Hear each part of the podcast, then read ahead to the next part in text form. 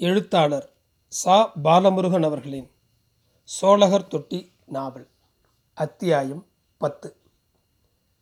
ஜோகம்மாள் வருடந்தோறும் சோழகனை சென்று படகல் மாதேஸ்வரன் கோயில் திருவிழாவின் போது பழம் தேங்காய் வைத்து வழிபடுவதை வழக்கமாக கொண்டிருந்தாள். வனத்தில் பெஜலட்டியிலிருந்து பதினைந்து மைல்களுக்கு நடந்து செல்ல வேண்டும் என்பதால் அவள் தன் மகன்கள் சிவண்ணாவையோ ஜடையனையோ துணைக்கு அழைத்துச் செல்வாள். இம்முறை சென்ற மாதம் பொழிந்த மழையால் வனத்தில் வேங்கை பூக்களும் மற்ற மலர்களும் பூத்து கிடப்பதால் தேனீக்கள் தேன் சேகரித்து அதன் கூடுகளை கனமாக்கி வைத்திருக்கும்.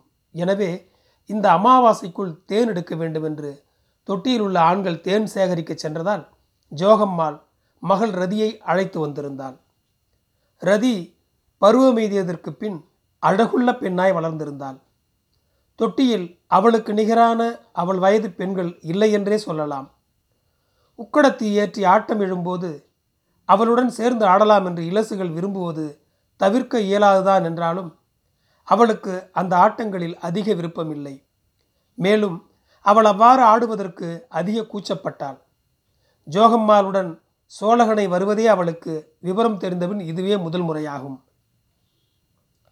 முன்பு வனத்திலிருந்து மரங்களையும் மூங்கில்களையும் வெட்டி கொண்டு போக போடப்பட்டிருந்த கூப்புரோடு வனத்தினுள் சென்றது. அந்த சாலையானது கரடுமுரடாக இருந்ததால் சாலை ஓரமாய் வளர்ந்திருந்த மூங்கில்கள் இரண்டை வெட்டி கைத்தாங்களுக்கு பிடித்து கொண்டார்கள். அந்த கூப்பு சாலை சிறிது தூரத்தில் முடிவடைந்தது. மலைப்பாதையாக அது நீண்டது. படகல் மாதேஸ்வரன் கோயில் திருவிழா அந்த பகுதியில் விமரிசையானது. மாதேஸ்வர கடவுள் சுயம்புவாக படகளில் இருந்த பாறையை பிளந்து உருவாகியிருந்தது என்று ஜோகம்மாள் கூறினாள். வழியில் சிலர் கோயிலுக்கு போவதற்காக வந்தார்கள். படகுகள் சென்று சிலர் திரும்பி வந்து கொண்டிருந்தனர். சிறுவர்களை தோளில் உட்கார வைத்து அவர்கள் நடந்து வந்திருந்தார்கள். பெஜிலட்டியிலிருந்து ஆறு மைல்கள் நடந்த பின்பு கானகம் என்ற பகுதி வனத்தில் தொடங்கியது. மழை பொழியாத காலங்களில் வனமே கருகி சாம்பலைப் போல இருந்த சமயங்களில் கூட கானகப் பகுதியில் இருந்த மரங்கள் கரும் பசுமை போர்த்தி இருக்கும். அப்பகுதியில் மண்ணில் ஈரத்தின் உயிர்ப்பு எப்போதும் குறையாமல் இருந்தது.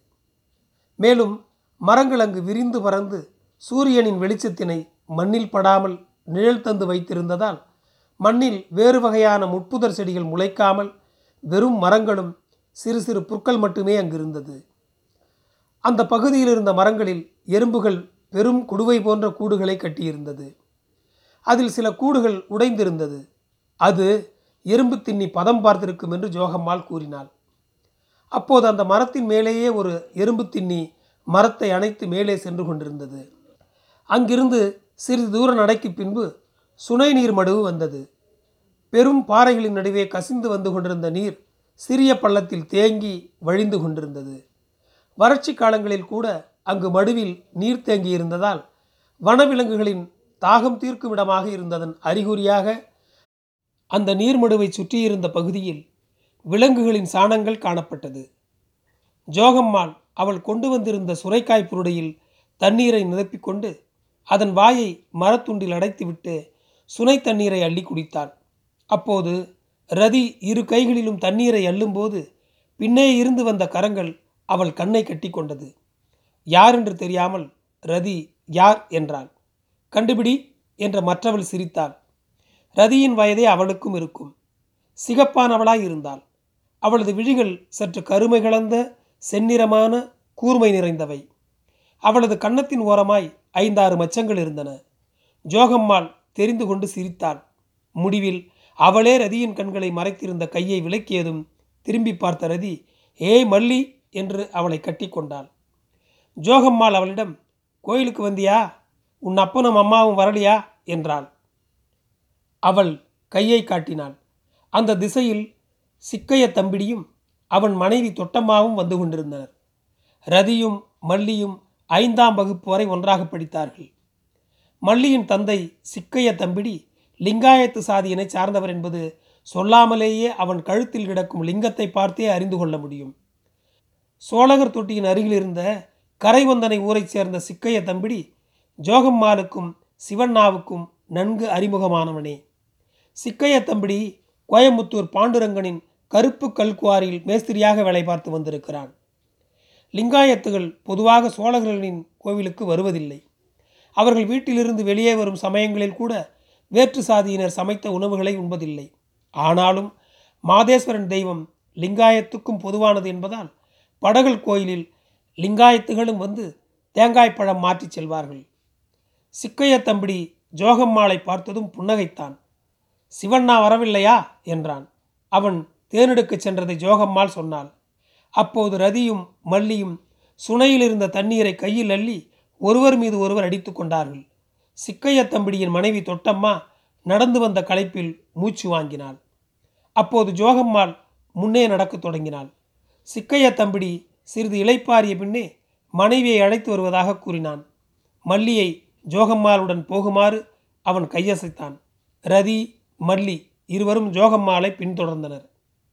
தண்ணீர் சுனையிலிருந்து சற்று தூரம் போனபோது அங்கு கால் தடமானது இரண்டாக பிரிந்து மீண்டும் சிறிது தூரத்தில் ஒன்று சேர்ந்தது.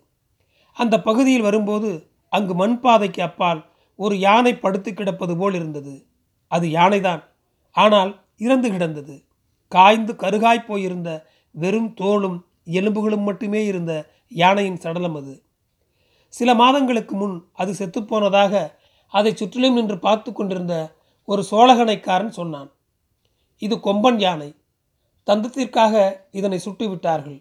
ஆனால் இது குண்டு காயத்துடன் தப்பித்து பிழைத்து வந்துவிட்டது ஆனால் வெகுநாள் வாழவில்லை. காயம் புறையோடி செத்து போய்விட்டது. இதனுடன் வந்திருந்த பெண் யானை இது இறந்த பின்பும் பல நாட்கள் இங்கேயே கிடந்தது.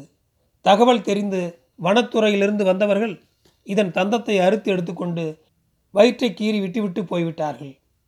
காட்டில் இருந்த பாதி விலங்குகள் இதன் கரியை ருசி பார்த்து விட்டது. நாங்கள் தான் இந்த பகுதியில் நடமாட முடியவில்லை. மிருகங்கள் கூடவே நாற்றம் சாமி. இதோட பெண் யானை இதனோட தும்பிக்கையை பிடித்து இழுத்து கொண்டே இருந்தது. சில யானைகளையும் அது கூட்டி வந்தது. தூங்குற மனுஷனை எழுப்புற மாதிரி போன வாரம் கூட அதை இங்கே பார்த்தேன். பாவம். அந்த யானைக்கு தசை என்று எதுவும் இல்லாமல் வெறும் எலும்புகளும் அதனை போர்த்தி இருந்த தோளும் மட்டுமே இருந்ததால் அப்போது நாற்றம் அடிக்கவில்லை. ஜோகம்மாள் அந்த யானையையே உற்று பார்த்தாள். சத்திய வாக்கு செத்து கிடக்குது. தந்தத்திற்காக இது உசுர விட்டுச்சா? மாதேஸ்வரா என்று கன்னத்தில் கையை வைத்து கொண்டான் அப்போது அந்த கூட்டத்திலிருந்து ஒரு சிறுவன் அந்த யானையின் வறண்ட உடலை கையில் இருந்த மூங்கிலால் தட்டினான். தொப் தொப் என்று சத்தம் வந்தது. தந்தத்தை வைத்து என்ன செய்வாங்க? என்றால் மல்லி ஜோகம்மாளிடம். யானை பொம்மைதாயே கூறி சிரித்தான் ஒரு முதியவன். ஜோகம்மாளும் சிரித்தான். பின்னர் அவர்கள் அங்கிருந்து சோழகனைக்கு நடக்க துவங்கினார்கள். ஜோகம்மாள் மல்லியிடம் நீ ஊருக்கு போனதும் தொட்டிக்கு வா. இந்த முறை தேனெடுக்க பாங்காட்டுக்கு இவ அண்ணங்க போயிருக்காங்க. நிறையா தேன் எடுத்து வைக்கிறேன்.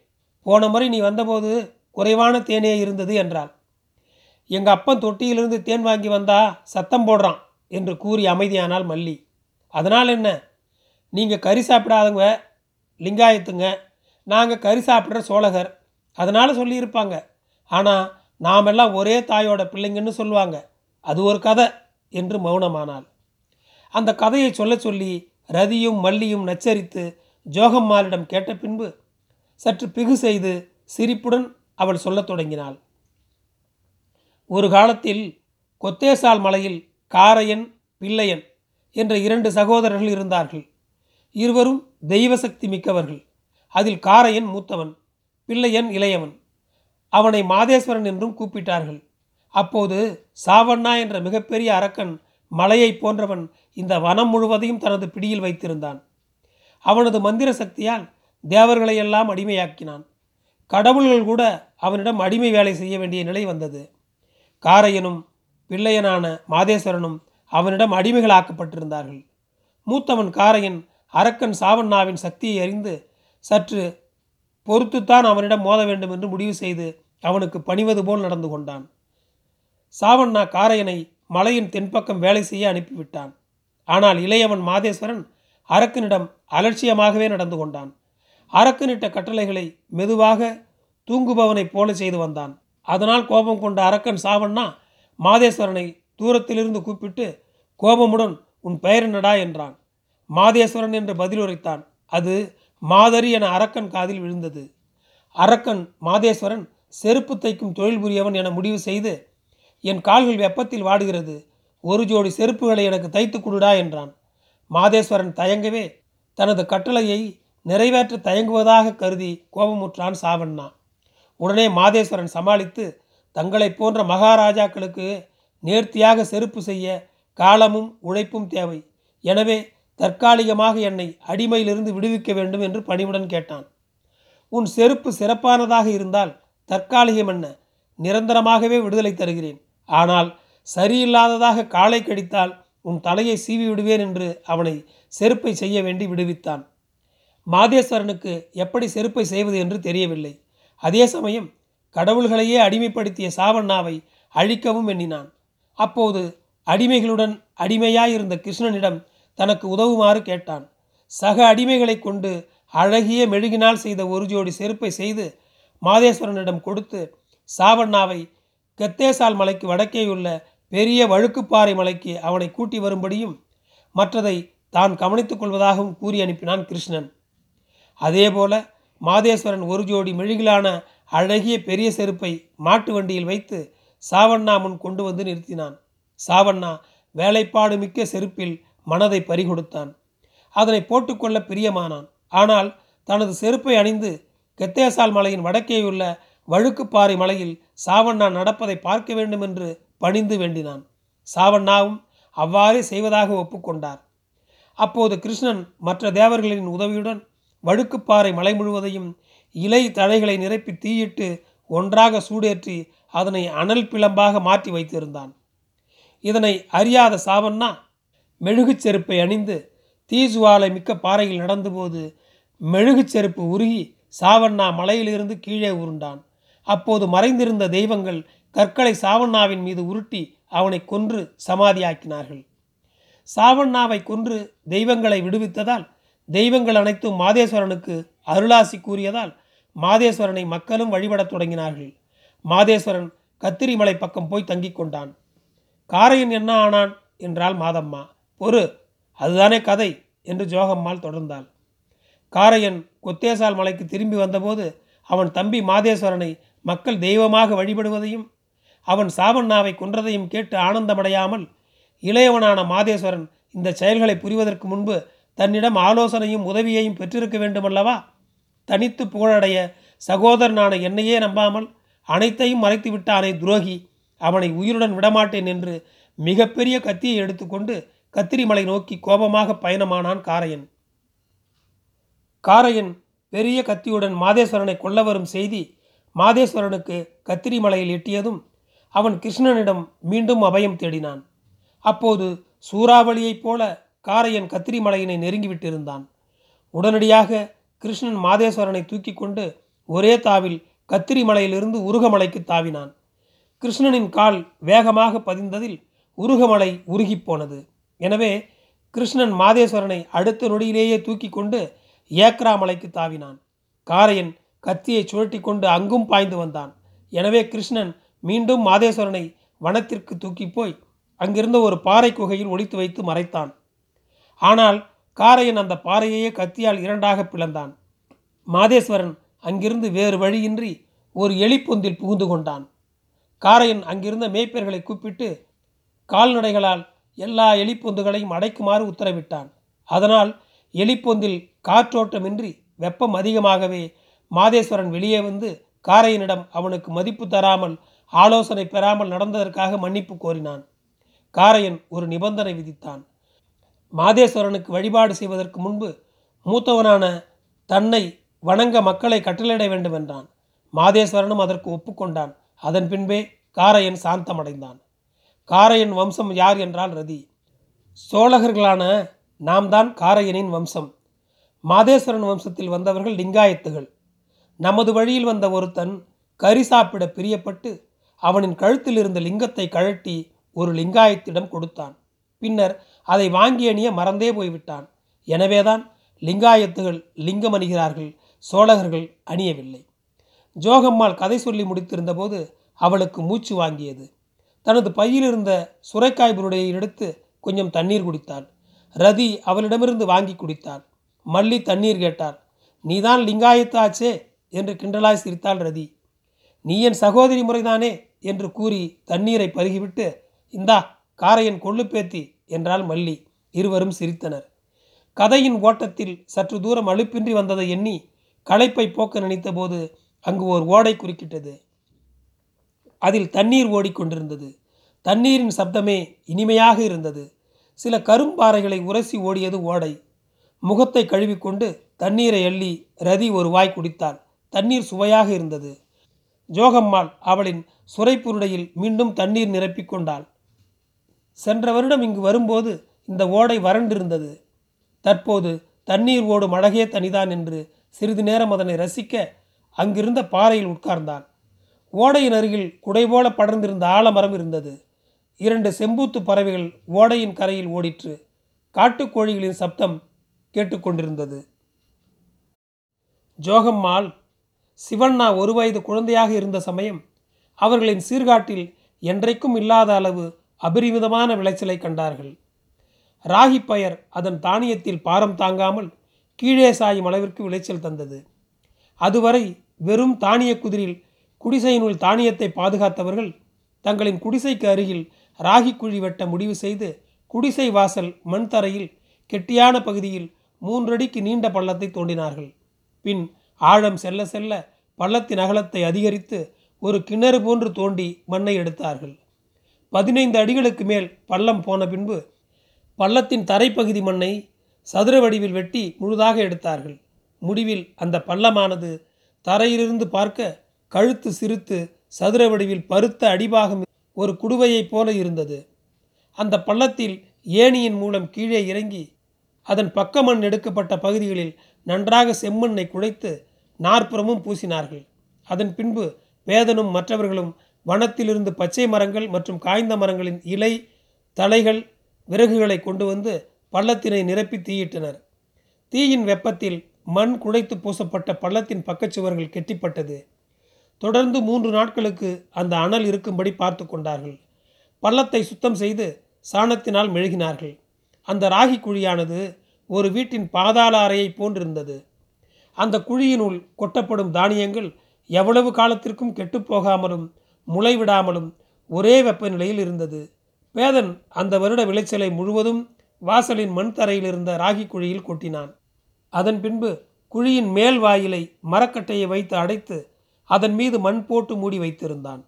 வெகு காலத்திற்கு அந்த ராகி குழியில் தானியங்கள் பாதுகாக்கப்பட்டது. அந்த அபரிமிதமான விளைச்சல் கண்ட வருடம்தான் மாதேஸ்வரனுக்கு படையிலிடுவதற்காக அரை மூட்டை ராகி தானியத்தை மூட்டை கட்டி ஜோகம்மாள் தலையில் சுமந்து வந்தாள். வேதனோ சிவண்ணாவை தூக்கி தோள்களில் சுமந்து நடந்தான். அப்போது அவர்கள் செம்பூத்து பறவைகள் கூட்டமாக இருந்ததை கண்டார்கள்.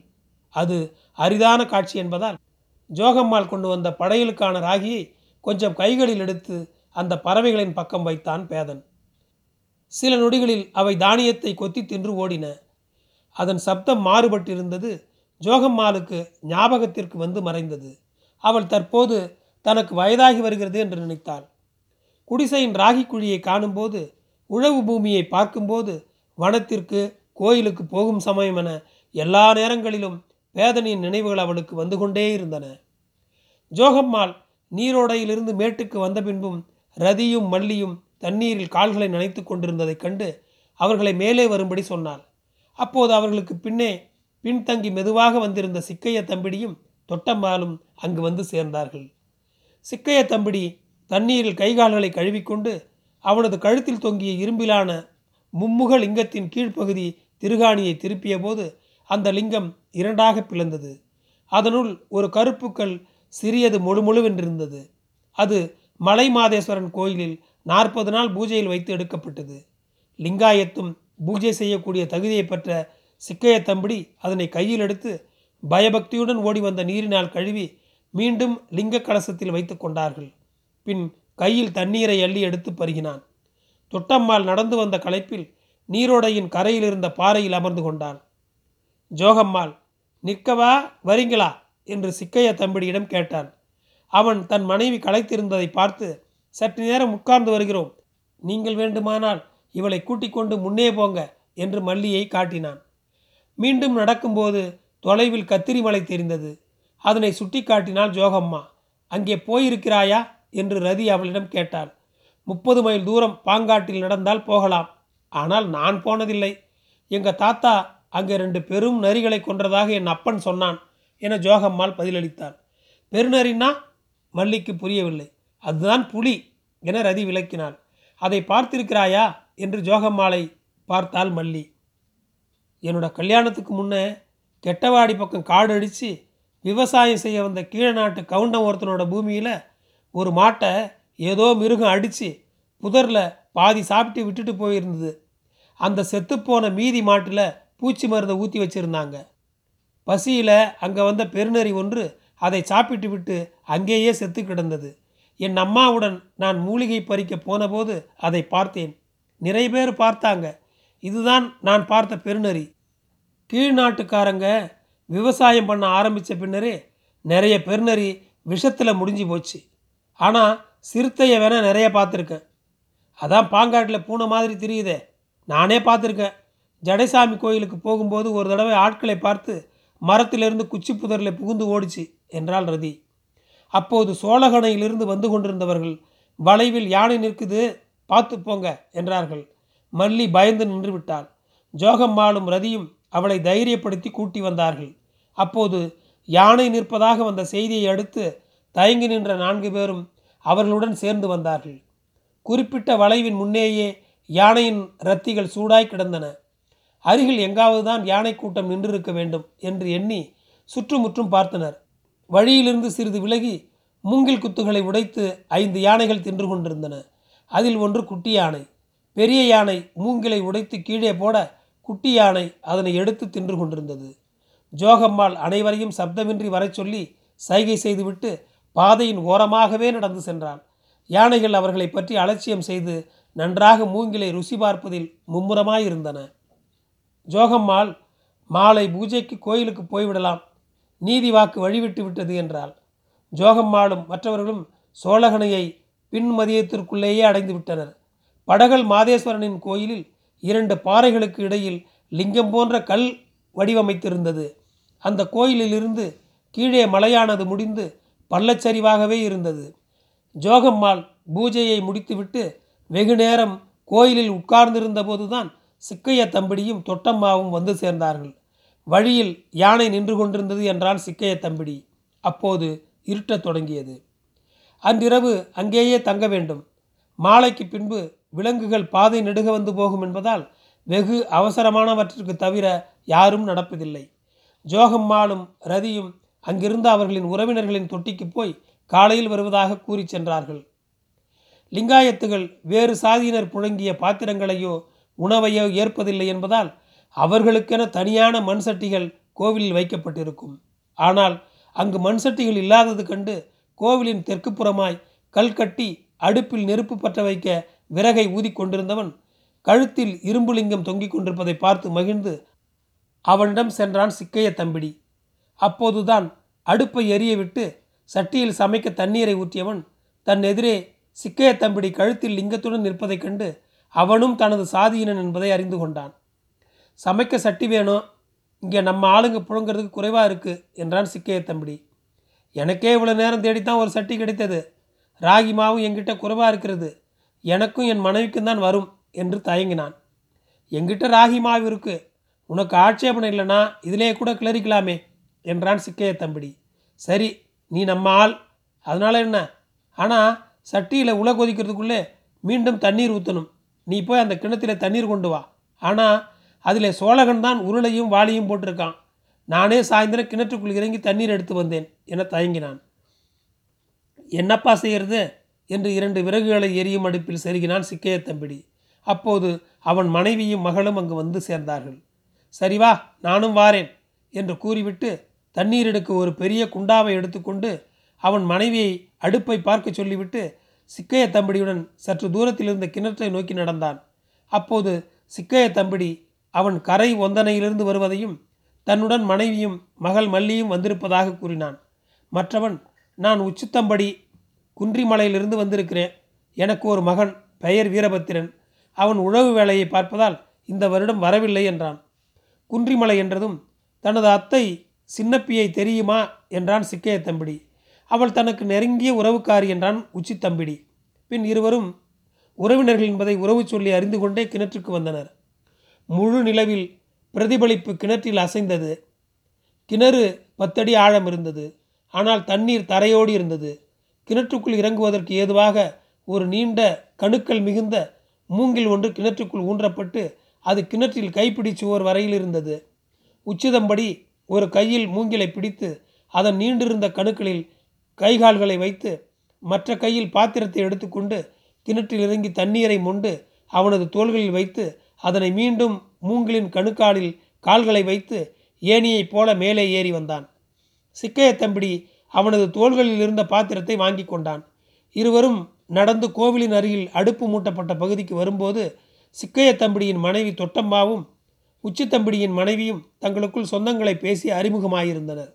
மீண்டும் சூடாகியிருந்த உலைநீரில் தண்ணீர் ஊற்றப்பட்டு பின் கொதிக்கும் போது சிக்கைய தம்பிடி கொண்டு வந்திருந்த ராகி மாவை சேர்த்து சிறிது நேரத்திற்குள் சூடான களி தயாரிக்கப்பட்டு தேக்கு இலைகள் இணைத்து மெல்லிய மூங்கில் கம்பால் தைக்கப்பட்ட ஜோட்டில் களியும் அவரை குழம்பும் தொட்டுக்கொண்டு உண்ணத் துவங்கினார்கள்.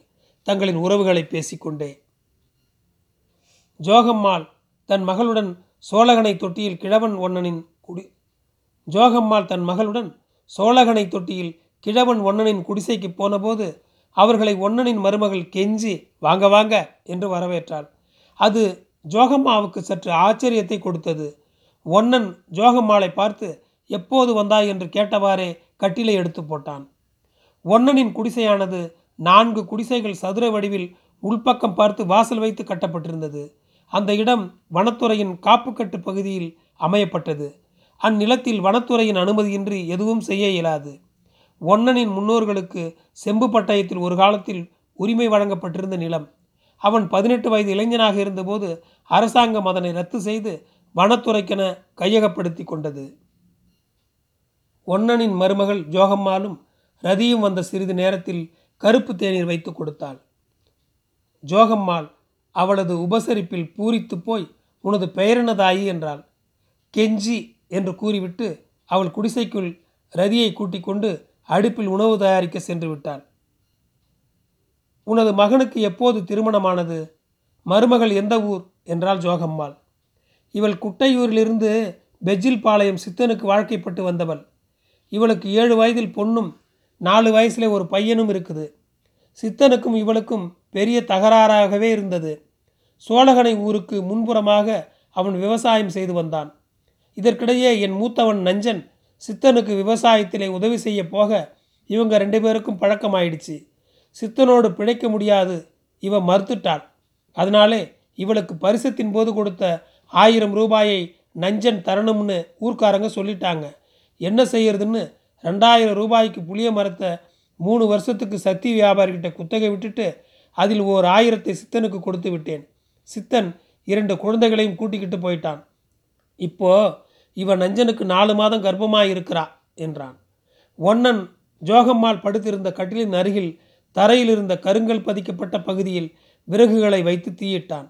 அந்த தீயிலிருந்து வந்த வெப்பமும் குளிருக்கு இதமாயிருந்தது. தவிரவும் மழைக்காலங்களில் வனத்திலிருந்து வந்து மொய்க்கும் கொசுக்களை விரட்ட புகையானது உதவியாகவும் இருந்தது. பரவாயில்லை உறவுக்காரங்களை நல்லாவே வரவேற்கிறாள் உன் மருமகள் என்று ஜோகம்மாள் கூறியதும் அதெல்லாம் நல்லபடியாக செய்வாள். அதுவும் இல்லாமல் நாலு காசு சேர்க்கணும்னு இவகிட்ட ஆர்வம் இருக்குது. தாளவாடி சந்தையில் டீத்தூள் சர்க்கரை பருப்பு தின்பண்டம் வாங்கி வந்து விற்கிறா. தொட்டியில் நிறையா வாங்கிக்கிறாங்க என்றான். அப்போது குடிசையினுள் கெஞ்சி ரதியுடன் சீக்கிரமே வெகு நாட்கள் பழகியவள் போல நெருக்கமாகிவிட்டாள். உரிமையோடு அவளை கைகளை பிடித்து அமர்த்தி கொண்டு அவளை பற்றி கேட்டு தெரிந்து கொண்டே களியை கிளறினாள். சிறிது நேரத்தில் உணவு பரிமாறிவிட்டு ரதியை குடிசையினுள் படுக்க வைத்துவிட்டு அவள் தனது பக்கத்து குடிசைக்கு போகப் போனபோது ரதி அவளை இங்கேயே படுத்துக்கொள்ள சொன்னபோது தொட்டியிலே கல்யாணமான பெண்கள் ஒரு இரவு கூட ஆண்களை பிரிந்து படுக்கக்கூடாது என்று அவளிடம் கூறி கண் சிமிட்டி சிரித்துவிட்டு போய்விட்டாள். இரவில் வனத்திலிருந்து யானையின் பிளிரல் கேட்டது. கூடவே சில விவசாய நிலங்களில் போடப்பட்ட பயிரை காக்க வேண்டி விலங்குகளை விரட்ட மூங்கில்களான கட்டுவாளை கயிற்றால் இழுத்து மரத்தில் மோதி சப்தம் எழுப்பும் ஒளியும் கேட்டுக்கொண்டிருந்தது வானத்தில் நிலவு முழுமையாக இருந்ததால் நல்ல வெளிச்சம் இருந்தது. ஒன்னன் ஒரு சுருட்டை ஜோகம்மாளுக்கு கொடுத்துவிட்டு அவன் ஒன்றை குளிருக்கு போட்ட நெருப்பில் பற்ற வைத்து ஓர் இழுப்பு இழுத்தான். ஜோகம்மாளும் தீயை பற்ற வைக்க உதவினாள். ஒன்னன் எதிர்த்திண்ணையில் கட்டிலிட்டு உட்கார்ந்து கொண்டான். மீண்டும் யானையின் பிளிரல் கேட்டபோது ஜோகம்மாளுக்கு வரும் வழியில் செத்து கிடந்த யானை ஞாபகத்துக்கு வந்து அது குறித்து கேட்டாள். காட்டிலே எல்லாத்தையும் காசாக்கிறதுக்கு அவனவன் வெடிக்கட்டையும் கையுமா அலையிறாங்க. எந்த உசுரும் மிஞ்சாது தாயி. ஒரு காலத்தில் இந்த காட்டோட எல்லைக்குள்ளே வரவே நம்மக்கிட்ட அனுமதி வாங்கினாங்க. எனக்கு பதினோரு வயது இருக்கும்போது கல்யாணம் ஆச்சு. அந்த சமயத்தில் வெள்ளைக்காரங்க இங்கே வேட்டையாட வந்தாங்க. அப்போது எங்கள் அப்பனை கூப்பிட்டு வேட்டையாடலாமான்னு கேட்டாங்க. அது ஒரு காலம். சோழைய ஆண்டவன்டா. நாம் அதுதான் சோழகன்னு எங்கள் அப்பா சொல்லுவான். இதை என் மகனுங்க கிட்ட பேசினா எனக்கு பைத்தியம்னு சிரிப்பானுங்க. எவனும் நம்ப மாட்டான். ஆனால் ஒன்று நிச்சயம் இந்த காட்டுக்குள்ளே சீக்கிரமே பிரச்சனை வரப்போகுது. அந்த யானை செத்து கிடந்தது எனக்கு நல்லதா படலை. ஜோகம்மாள் புகையை இழுத்து ஊதிவிட்டாள். போன மாதம் பத்து ஆளுங்க வெடிக்கட்டையோட ராத்திரி வந்து ஒருபடி ராகி மாவு கொடுன்னு வாங்கிக்கிட்டு இதே கோயில்கிட்ட சமைச்சு சாப்பிட்டு போனாங்க. அவங்கள எதிர்த்து பேசினா வம்பு வழக்கு வரும். நாம் இருக்கிறது காட்டில். நாம் என்ன செய்யறது? நம்ம வாழ்க்கை முடிஞ்சு போச்சு. நம்ம ஏதாவது பேசி சின்னஞ்சிறுசுக்கு ஏதாவது ஆனால் என்ன செய்யறது? நீ யானையை அடித்தாலும் சரி மரத்தை அறுத்தாலும் சரின்னு நாம் அமைதியாக இருந்துடுறது நல்லது. சரி கடவுள் காட்ட பார்த்துக்கோ கவலைப்படாதே. நீயே விரக்தியாக பேசினா என்ன ஆகுது நீ இந்த தொட்டியிலேயே மூத்தவன் என்றாள் ஜோகம்மாள். இந்த காடு ஒரு நாள் நம்ம மாதிரி குழந்தையை பறிகொடுத்து கதறப்போகுது. நம்ம ஆயுசுக்கு அதை பார்க்கலாமோ என்னவோ என்றான். அப்படி பேசாதே இந்த வனத்தாய்க்கு அப்படி எதுவும் நடக்காது. நாம் அப்படி பேசக்கூடாது. எல்லாத்தையும் அவ காப்பாற்றுவாள் என்றார் அதன் பின்பு இருவரின் பேச்சுக்கிடையே இடைவெளி ஏற்பட்டது. சில நிமிடங்களில் ஜோகம்மாளின் குரட்டை சப்தம் கேட்டது. விடிந்த பின்பும் ஜோகம்மாள் அடுப்பின் புகை மூக்கில் ஏறிய பின்பு கட்டிலிலிருந்து எழுந்து உட்கார்ந்தாள். அப்போது கெஞ்சி ஒரு குண்டாவில் சூடாக கருப்பு தேநீரை வைத்து ஜோகம்மாளிடம் கொடுத்தாள். ஜோகம்மாள் முகத்தை கழுவிக்கொண்டு சூடான தேநீரை பருகி உற்சாகமடைந்தாள். தன் கட்டிலுக்கு அருகிலிருந்த பாத்திரத்தை எடுக்க கெஞ்சி குனிந்தபோது ஜோகம்மாள் அவளது சுறுசுறுப்பான நடவடிக்கைகளை பார்த்து கெஞ்சியின் தலையை தடவி கொடுத்தாள். அதில் கெஞ்சி வெட்கமடைந்து விட்டாள். சிறிது நேரத்தில் குளித்து வந்த ரதிக்கு அவள் தலைவாரி விட்டாள். கெஞ்சியின் கைகள் ரதியின் தலையை வாரியபோது புறுபுறுப்பான உணர்வை ரதி அடைந்தாள். இன்றைய சோழக பெண்கள் வெகுவாகவே மாறிவிட்டார்கள். ஜாக்கெட்டை அணிந்து கொள்கிறார்கள் தேநீர் பருகுகிறார்கள். தனது காலத்து சோழகத்திகளாக இன்றைய பெண்கள் இல்லை என்று ஜோகம்மாள் எண்ணிக்கொண்டாள். உன்னோட மகளோட அழகுக்கு முன் எந்த சோழகனும் நிற்க முடியாது என்றால் கெஞ்சி ரதியின் கைகளை பிடித்து கொண்டு உன் மாதிரி சிங்காரிச்சு விட்டா பின்ன எப்படி? என்றாள் ஜோகம்மாள். அன்று காலை மீண்டும் படகல் கோயிலுக்கு ஜோகம்மாளும் ரதியும் செல்லும்போது கெஞ்சியும் அவர்களுடன் வந்து சாமி கும்பிட்டாள் பின் அங்கிருந்து கிளம்பி செல்லும்போது அவளை மறக்கவே முடியாது என்று கூறிவிட்டு போனாள். புறப்பட்டு வரும்போது சிக்கைய தம்பிடியும் உச்சி தம்பிடியும் குடும்பத்தினருடன் திரும்பிக் கொண்டிருந்தனர். மல்லி ரதியுடன் பேசிக்கொண்டு வந்தாள். சிக்கைய தம்பிடியிடம் உச்சி தம்பிடி எனது மகன் வீரபத்திரன் சிறந்த விவசாயி என்று கூறி அவனை புகழ்ந்து வந்தான். இறுதியில் உங்கள் மகள் மல்லியை என் மகனுக்கு பெண் கேட்டு வரலாமா என்றான். சிக்கைய தம்பிடி மகிழ்ந்து ஆகட்டும் நல்ல நாளாக பார்த்து வாங்க என்றான். மாதேஸ்வரன் கோயிலுக்கு வந்தபோது திருமண காரியம் கைகூடுவது நல்லதா என்றாள் ஜோகம்மாள். அதன் பின்பு வரும் வழிநெடுக மல்லி அவளது திருமணம் பற்றிய நினைவுகளில் சிக்குண்டு ஜோகம்மாளிடம் கதை கேட்கும் ஆர்வமின்றி வந்தாள். ஜோகம்மாளும் ரதியும் அவர்களது தொட்டியை அடையும் போது இரவாகி விட்டிருந்தது. நன்றி.